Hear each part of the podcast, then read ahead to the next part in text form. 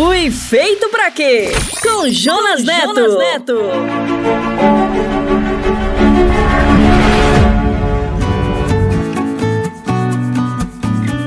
Olá, você está conectado no Fui Feito para Quê? Eu sou o Jonas, muito obrigado por estar conosco. Este é mais um episódio da série Fui Feito para Quê? E hoje vamos entender o poder de Deus para nos curar. O que significa quando ele diz: Eu sararei a sua terra? Qual o poder e a vontade de Deus para curar e restaurar eu, você e o planeta? Vamos descobrir tudo isso daqui a pouco. Esta série é uma jornada na busca do plano e do sentido para a sua vida, baseado na palavra e na fé em Deus. E eu espero que os episódios anteriores tenham te ajudado nisto. Temos recebido muitos comentários e queremos agradecer por sua audiência. Continue comentando e enviando suas dúvidas. Queremos saber o que você está achando do Fui Feito para Quê. E para começar, gostaria de chamar o nosso parceiro, o pastor Paulo Matos, e hoje ele irá responder a pergunta: As guerras são justas? Responde aí, pastor Paulo.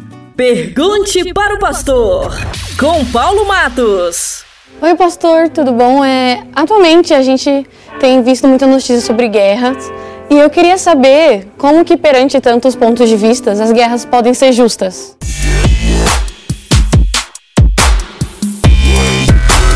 Olha, é uma boa pergunta se as guerras são justas. A humanidade não é justa, os, o, as guerras não são justas e a história também não é justa. Muitas pessoas ficam assim, olhando, estudando a história da humanidade. Você sabe que em 6 mil anos nós só tivemos paz em toda a terra durante 120 anos. O resto era guerra. Qual é o princípio da guerra? Eu usar a força para tomar os seus bens, a sua riqueza, o seu espaço. Desde os tempos imortais e imemoriais que as pessoas vêm buscando guerra, tomando o que é dos outros, o que ele não tem na terra dele, ele vai na terra dos outros. Haja, haja vista a Amazônia, querem entrar no Brasil para tomar o ouro, a prata, todos os minerais que estão é, na terra, debaixo da terra. Nós não vamos permitir. Cada um tem o seu país, já foi determinado, tá? As suas zonas, as suas é, diferenças. Então não vamos permitir isso hoje. Mas o que acontece é o seguinte: nós hoje estamos vivendo em guerra pelo próprio coração da humanidade. A Primeira Guerra Mundial, a gente não tem quantos morreram nas outras guerras, ok? Mas sabemos que na Primeira Guerra Mundial, 50 milhões de pessoas, Segunda Guerra Mundial, acho que 100 milhões de pessoas. Então nós temos vários números na Guerra do Iraque, na Guerra do Irã, na Guerra da Síria. Então nós vamos dizimando a sociedade, a população, de tempos em tempos. Agora, a maior e mais terrível guerra que houve na Terra faz muitos anos atrás. Eu tenho para mim que essa guerra ela dizimou 25% da população do mundo ou seja, um quarto da humanidade foi morta nessa guerra. Sobraram poucas pessoas. Sabe quando foi isso? Quando Caim matou Abel. Quatro pessoas, um morre, a outra foge. Qual era o pensamento, por estimação, por estimativa, qual era o pensamento de Adão? Agora a herança é toda minha. Era do meu irmão, tinha que dividir comigo 50%, agora eu sou dono de toda a terra. Ou seja, todos serão meus súditos. Olha o espírito que reinou na mente e no coração de Caim. Queria ser dono de tudo e o ódio levou a matar o seu irmão. Ou seja, foi uma guerra séria. Um quarto da terra morreu. Por isso, a guerra não é justa e a guerra não pode ser aprovada por pessoas de bem. Então, nós temos assim, a nossa filosofia é cristã.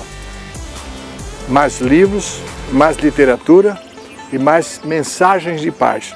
Menos armas, menos estratégia de dizimar a população. Seja também você alguém da paz. Fui feito para quê? Com Jonas Neto. Jonas Neto. O pastor Paulo é o cara, ele é o nosso mentor. Ele pode resolver as suas dúvidas. É só perguntar para ele. Então, mande agora. Se você assistiu os episódios anteriores, creio que muitas coisas já estão fazendo sentido na sua vida. A sua identidade, o local e a família onde você vive e o plano que foi escrito para você. Quando eu descobri essas coisas na minha vida, eu fiquei muito preocupado e a primeira pergunta que veio à minha mente foi: por que eu não descobri isso antes? Foi aí que eu descobri que existe um tempo para cada coisa, um tempo para cada propósito na Terra. O Senhor está sempre nos convidando para conhecê-lo, convidando para se aproximar dele, para nos ensinar, Pode ter demorado um pouco para acontecer em você, mas o importante é que isso está acontecendo agora. O apóstolo João escreveu no capítulo 1 de seu evangelho: A todos quanto o receberam, deu-lhes o poder de serem feitos filhos de Deus, a saber, os que creem em seu nome. Tudo começa quando cremos, e quando cremos, ele nos chama de Tecnon, filhos de Deus. Mas não para por aí. O apóstolo Paulo escreveu no capítulo 8 de sua carta aos Romanos: Porque todos os que são guiados pelo Espírito de Deus, esses são filhos de Deus. Esta é uma proposta de upgrade, de crescimento. Depois de crer, ele nos convida para a jornada do Ruá, guiados pelo Espírito de Deus. E ele nos chama de Ruios, filhos maduros. A jornada e o desafio dos filhos de Deus é sair de Tequinon para se tornarem Ruios, porque a palavra diz: somos criação de Deus, realizada em Cristo Jesus, para fazermos boas obras, as quais Deus preparou de antemão para que nós as praticássemos. Isso está em Efésios capítulo 2, verso 10. E esta é a jornada do Fui Feito para Quê? Se você quiser rever este episódio e os anteriores, acesse o site do Ministério Só Boas Novas. Anota aí www.soboasnovas.com.br. E agora chegou a hora de viajar. Aperta o cinto aí. Hoje o Senhor está dizendo: Eu vou curar você.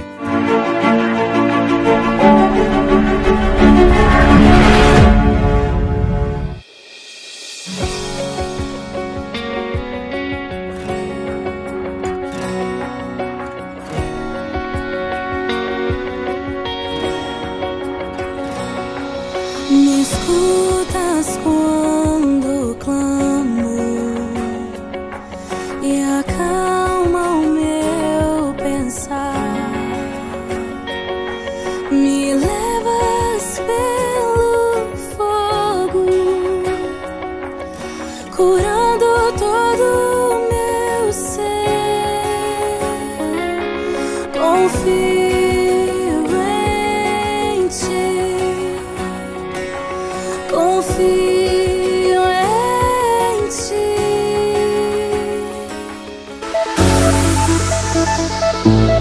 Eu quero mergulhar com você para buscar todo o sentido da frase Eu sararei a sua terra. Salomão havia acabado de realizar o seu sonho e o sonho de seu pai Davi. Ele se tornou rei do povo de Deus e conseguiu terminar o templo, a casa do Senhor. Pensa numa construção grandiosa, linda, exuberante. Depois disso, Salomão fez uma linda oração dedicando sua vida ao Senhor. E esta oração está em 2 Crônicas, no capítulo 7. E o Senhor apareceu de noite a Salomão e disse-lhe: Ouvi a tua oração e escolhi para mim este lugar para casa de sacrifício. E se o meu povo, que se chama pelo meu nome, se humilhar e orar e buscar a minha face e se converter dos seus maus caminhos, então eu ouvirei dos céus, perdoarei os seus pecados e sararei a sua terra. Agora estão abertos os meus olhos e atentos os meus ouvidos à oração que se fizer neste lugar. Vamos entender o que significa a frase Eu sararei a sua terra. A palavra hebraica para sarar é rapá, que significa curar, restaurar, purificar. E a palavra terra é eretz e significa local de produção, arável, onde habitam os animais e os homens. O processo de Deus sarando a terra, o rapá, aparece muitas vezes na Bíblia. Em 2 Reis, capítulo 2, Eliseu chega à cidade onde Elias nasceu e os homens daquela cidade lhe diz: Eis que é boa a situação dessa cidade, como o senhor vê. Porém as águas são más e a terra é estéril. E Eliseu transforma as águas daquela cidade para que a terra se torne boa. Em Isaías, capítulo 57, o profeta Isaías profere uma promessa sobre o povo de Deus que está sofrendo por causa de suas escolhas equivocadas. Eu vejo os seus caminhos e o sararei e o guiarei e lhe tornarei a dar consolação, a saber, aos seus planteadores. Eu crio os frutos dos lábios, paz, paz para o que está longe e para o que está perto, diz o Senhor. Eu o sararei. Profeta Jeremias, no capítulo 33, olha para a cidade de Jerusalém e se compadece dela. Eis que eu trarei a ela, a cidade, saúde e cura, e o sararei, e lhes manifestarei abundância de paz e de verdade. O Senhor tem poder para sarar as enfermidades da terra, das cidades e da nossa vida. Mas a melhor compreensão para eu sararei a sua terra vem agora.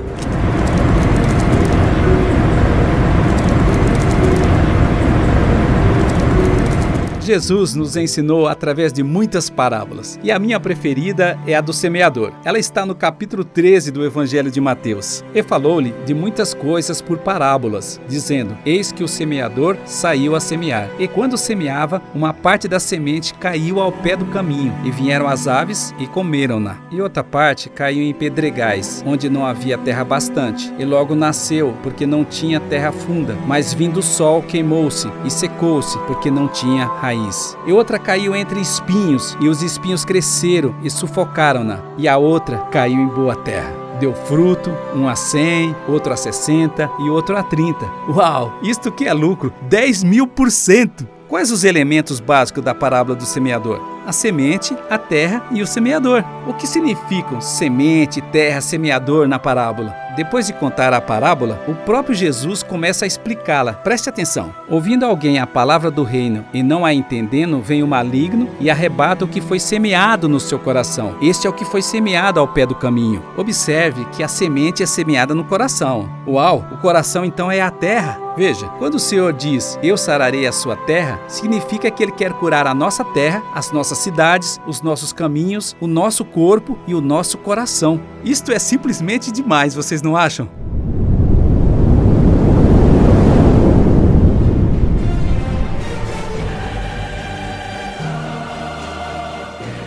Existem muitos nomes para Deus na Bíblia e eles exaltam as suas qualidades. Por exemplo, El Elion quer dizer Deus Altíssimo. El Shaddai quer dizer Deus Todo-Poderoso. El Olam quer dizer o Deus Eterno. Yahvé Jiré, o Senhor proverá. Yahvé Shalom, o Senhor é paz. Yahvé Sabaote significa o Senhor dos Exércitos. E existe um nome para Deus que é maravilhoso. Veja o que está em Êxodo no capítulo 15. Se ouvires atento a voz do Senhor teu Deus, e fizeres o que é reto diante de seus olhos, e inclinares os seus ouvidos aos seus mandamentos, e guardares todos os seus estatutos, nenhuma das enfermidades porei sobre ti, que pus sobre o Egito, porque eu sou o Senhor que te sara. Ele está dizendo aqui: Meu nome é Jeová Rapá, eu tenho poder para curar você. Eu sararei a sua terra, a sua cidade, os seus caminhos e o seu coração.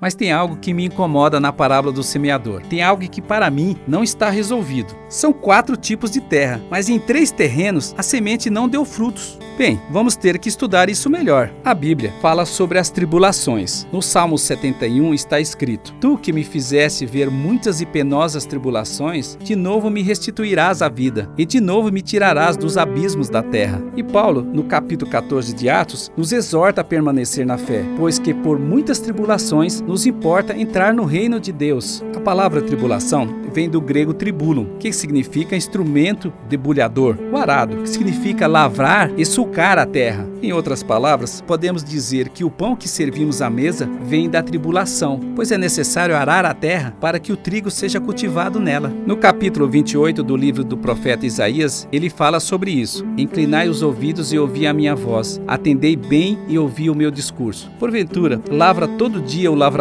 para semear, ou abre e desterroa todo dia a sua terra? Não é antes assim? Quando já tem nivelado a superfície, então espalha nela ervilaca e semeia o cominho, ou lança nela o melhor trigo, ou cevada escolhida, ou centeio, cada qual no seu lugar. O seu Deus o ensina e o instrui acerca do que há de fazer. Até isso procede do Senhor dos Exércitos, porque ele é maravilhoso em conselho e grande em obra. Entenda isso. Primeiro vem as tribulações e as aflições. É quando o solo, a terra precisa ser arada. É a preparação para a semente, mas é um processo que acaba quando a semente é lançada. Senhor, eu vi o sol surgir e acordar minha manhã. Me levanto pra te dar louvor. Existem muitos solos que ainda não estão prontos para a semente. Uns estão ressequidos, foram pisados pela vida, precisam ser afofados de novo. Outros estão cheios de espinhos, precisam de uma limpeza. E outros estão cheios de pedras que precisam ser removidas. Se você se sente hoje assim, eu lhe digo através da palavra: a tribulação não durará para sempre. E aqueles que já estão prontos e já receberam a semente, eu digo que precisamos olhar para o lado e enxergar com compaixão os solos endurecidos cheios de espinhos ou de pedras, precisamos nos mover para acolher e ajudar na preparação de outros solos, dos outros corações, para que recebam a semente e frutifiquem.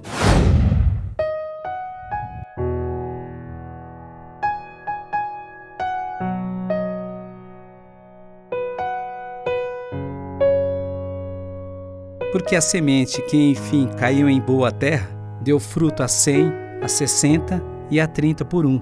Esta é a profundidade da palavra do Senhor que diz: Se o meu povo, que se chama pelo meu nome, se humilhar e orar e me buscar e se converter dos seus maus caminhos, então eu ouvirei dos céus, perdoarei os seus pecados e sararei a sua terra.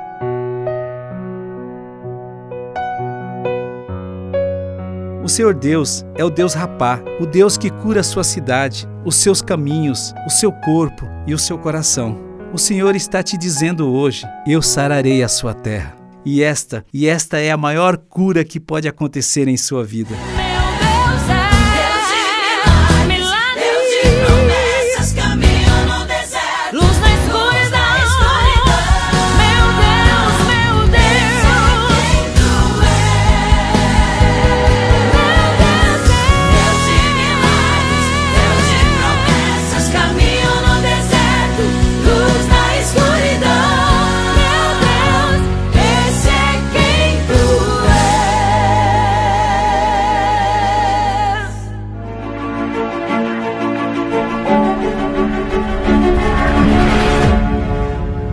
Uau, essa palavra é maravilhosa, não é? No próximo programa, aprenderemos mais sobre a grande pergunta da nossa vida: eu fui feito para quê?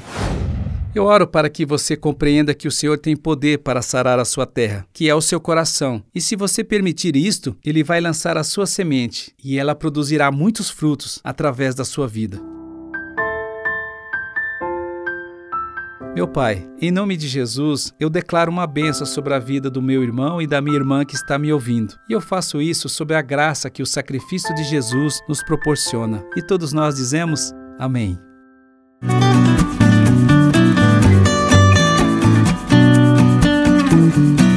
Se você quiser acessar este conteúdo e os anteriores, é fácil. Acesse o site do Ministério Só Boas Novas. Anota aí www.soboasnovas.com.br.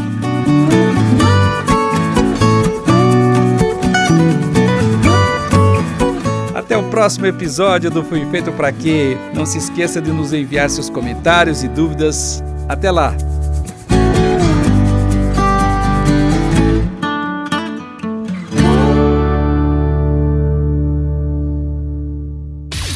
Fui feito pra quê?